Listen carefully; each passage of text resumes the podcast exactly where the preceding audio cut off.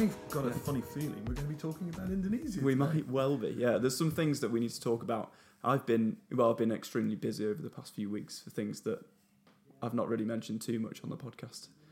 Uh, basically, I've just sold um, my business to my business partner, so, and that's given me the keys to go and explore the world and do the things that I've been dreaming of. It's given you some fun money, hasn't it? It has, yeah. It's given Okay. me a bit of money to go and have some fun. Yeah, basically, you couldn't put it any better. I couldn't put it better myself.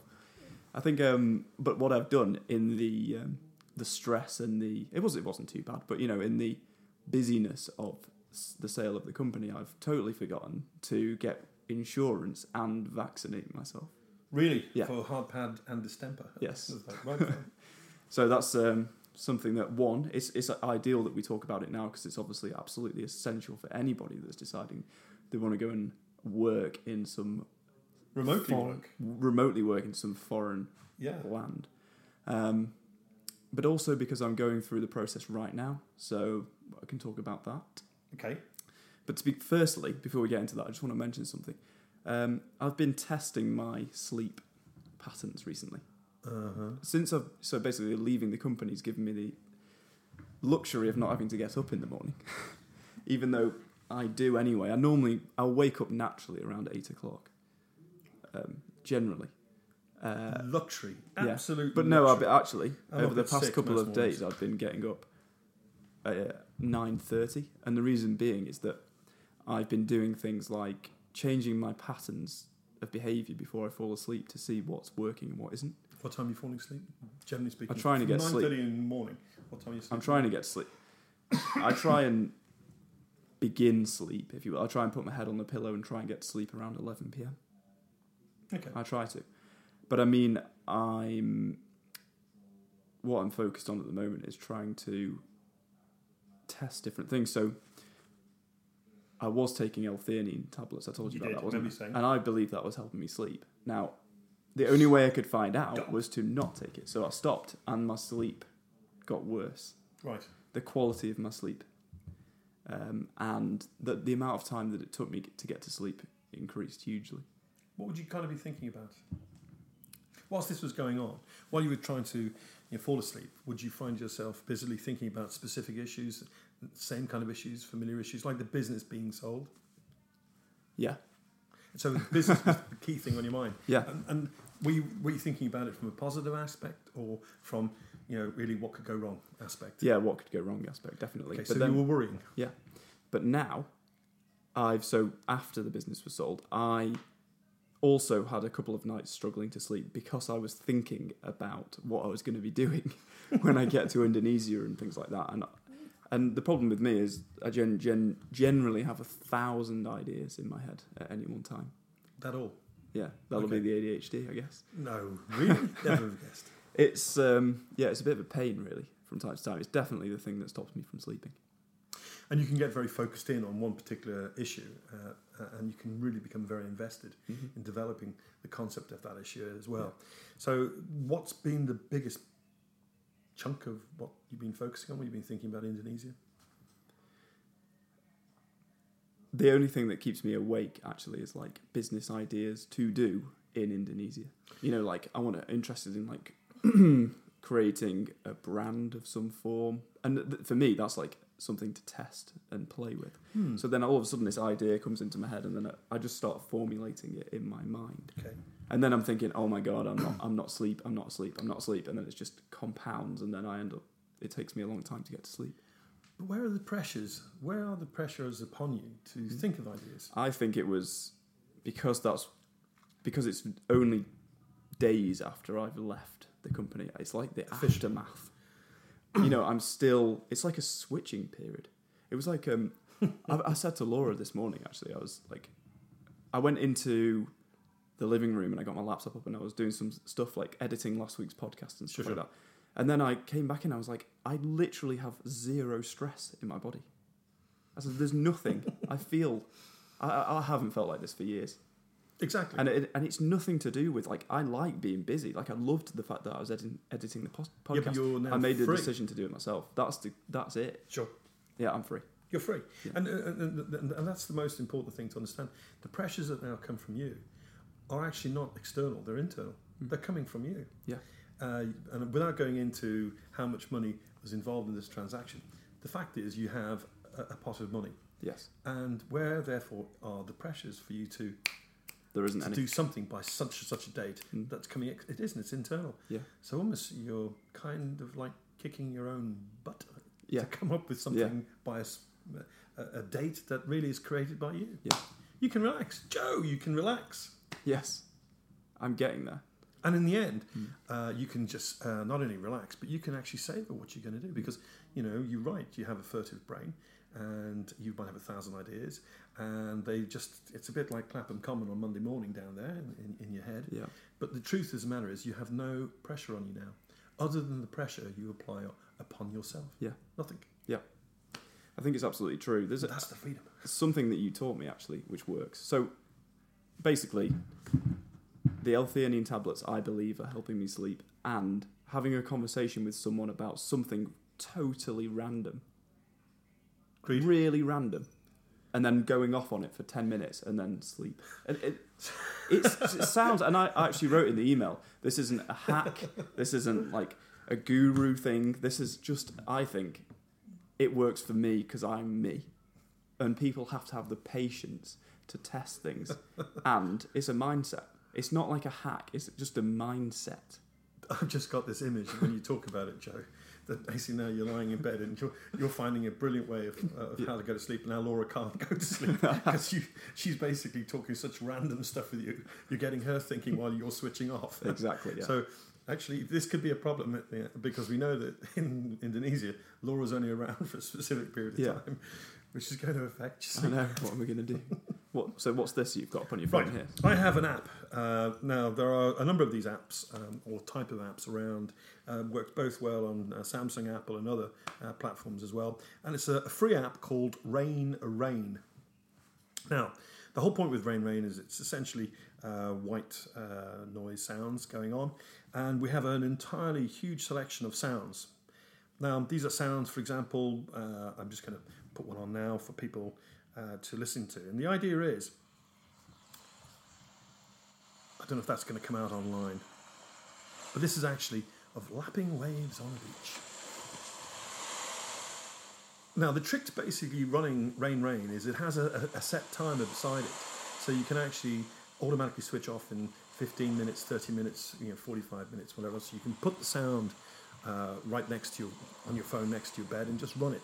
But the key thing for you to do is to focus in on a happy memory that you can pair uh, with that sound.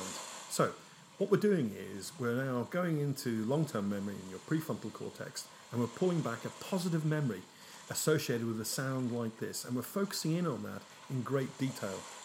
We're actually thinking about you know uh, where it was, what day, and you- could have been going right back into your childhood, but it has to be positive. There has to be nothing negative about it. No negative, no people that are, would trigger you in a negative way that are associated with that sound.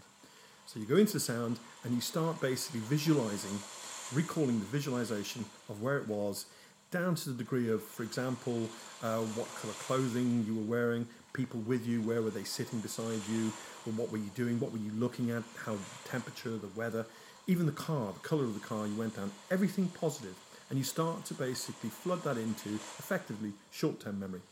Now, your worries tend to sit in short term memory in the limbic region. So, what we're doing by this is we're trying to force out the negative uh, short term memories, which tend to be day to day things that have happened that day, things that are ruminating from, or things that are, are, are in the future which you tend to be worrying about. So, what you're doing is you're shoving them out. And that's what Rain Rain is particularly good for because it's got a great series of sounds. I mean, I'm even going to show this one to you. Look, listen to this.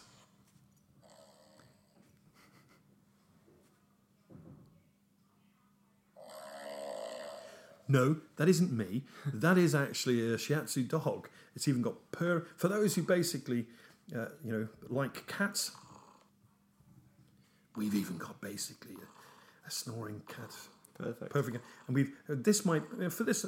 Where would this basically trigger a memory for some?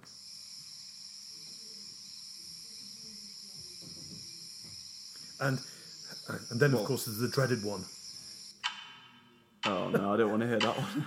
That's really going to send you to sleep. The other not? thing is that the one that you just played before that reminds me of just being on holiday yes. straight away. Yeah, And but you've got to go back into the depths of that memory, Joe, Yeah. and pull it back. Where was it? When was it? Who you were with? You know, what color hair? What color clothes? You know, even actually anything funny or witty that you were getting up to. You've got to basically do that. And the idea is, the more you concentrate on that, you'll find yourself falling off to sleep. The good thing about Rain Rain, you can again wake up during the night if you find yourself on a shift pattern of waking up, uh, you know, sort of uh, whatever, the three or four o'clock shift, and you can just put it back on again and go back into pairing the happy memory. yes, I think it works. Yeah. Good, I'm really glad to hear that. No. So I should think people might have followed along with that as long as they weren't driving at the time. Uh, yeah, no, okay, I'll go along with that. Uh, don't do that. Uh, yes. Okay, so I am, like I mentioned earlier on in the episode, I'm actually looking to get some insurance for Aye. my travelling, which is posing uh, quite a difficulty uh, because there yeah. isn't really anything available that gives me this holistic insurance required for long term travel, apart from your typical travel insurance, which basically is going to be cover the cost of flying me back to the UK to get treatment. Well, you're not really at the end of the day a tourist, are you? No. In the true sense of the word. Mm. And you, you know the words we you were using last, so you coined last weekend uh, when we uh, did our last podcast was uh, digital nomad, independently located. Yeah. So it really doesn't. That, that's not a tick box on a visa anywhere, is it? No. So in the end, from an insurance perspective, you're going on a long term, well, what basically most would consider a break. Yeah. And therefore, into the neck of the woods you're going, you're deemed to be, what, a backpacker? That's the way that it looks Yeah. like it. You know, that's probably the best option for me. But then, of course, that's has no inkling of mental health insurance whatsoever. Zero. Yeah, from the research both Joe and, Yeah. Joe and I have done, it's actually turning into something that we're actually quite, I'm personally quite uh, surprised about because it seems to be, well, Joe, you know, you were talking about earlier, where it's a question of sort of literally if you, if you fall ill, it's a question of stabilization and then basically kick you out of the country as Yeah. fast as, as you can by air to, I don't know. I yeah, so it's like so if you get bitten by a dog with rabies, they basically just grab hold of you and fly you to Australia immediately. That's it. I think so that's th- called shifting the problem. Yes. But even when you're in Australia, the, the Australian system down there isn't the same as the NHS. Well, the Australian system is going to require that we have some form of insurance okay. to look after us, but we weren't in Australia. I don't know how it works, if I'm honest, to do with that specific thing. My insurance, so for example, um, I had seizures around 18 months ago. My insurance premium went was eight times higher than what it had been before because I'd had the seizures. That's fine, fair enough. It's been quite expensive for me to go anywhere, but it's worth it. You know, in case I have the seizures again abroad, I don't want to be stuck with them paying for. You know, I went skiing if they're going to fly me back on a private jet, which which they do do if if you break Yeah. your leg. And the chance of doing that is very, very high. Yeah, and the cost, twenty grand, Yeah. something like that, to No get me back. At all. So you know, I don't want that to happen. And from Indonesia, yeah, Ooh, yeah, I don't want that. Yeah, so a private jet. Mind Mm. you, you get a nice Gulfstream 5 ride back. that'd be nice, wouldn't it? I don't think Yeah, we're really both- concentrating on the uh, condiments on the way over. But in, in the end, when it comes to uh, what Joe's uh, you know experiencing, because um, when you're actually out of the United Kingdom, we take a lot of things for granted here with regards to the uh, NHS. And although a lot of people might have their own quibbles about it, this about that, there's no argument about it. If you uh, become ill, you are going to be treated here uh, in the uh, in the uh, NHS, and it is going to be uh, essentially free at the point of delivery.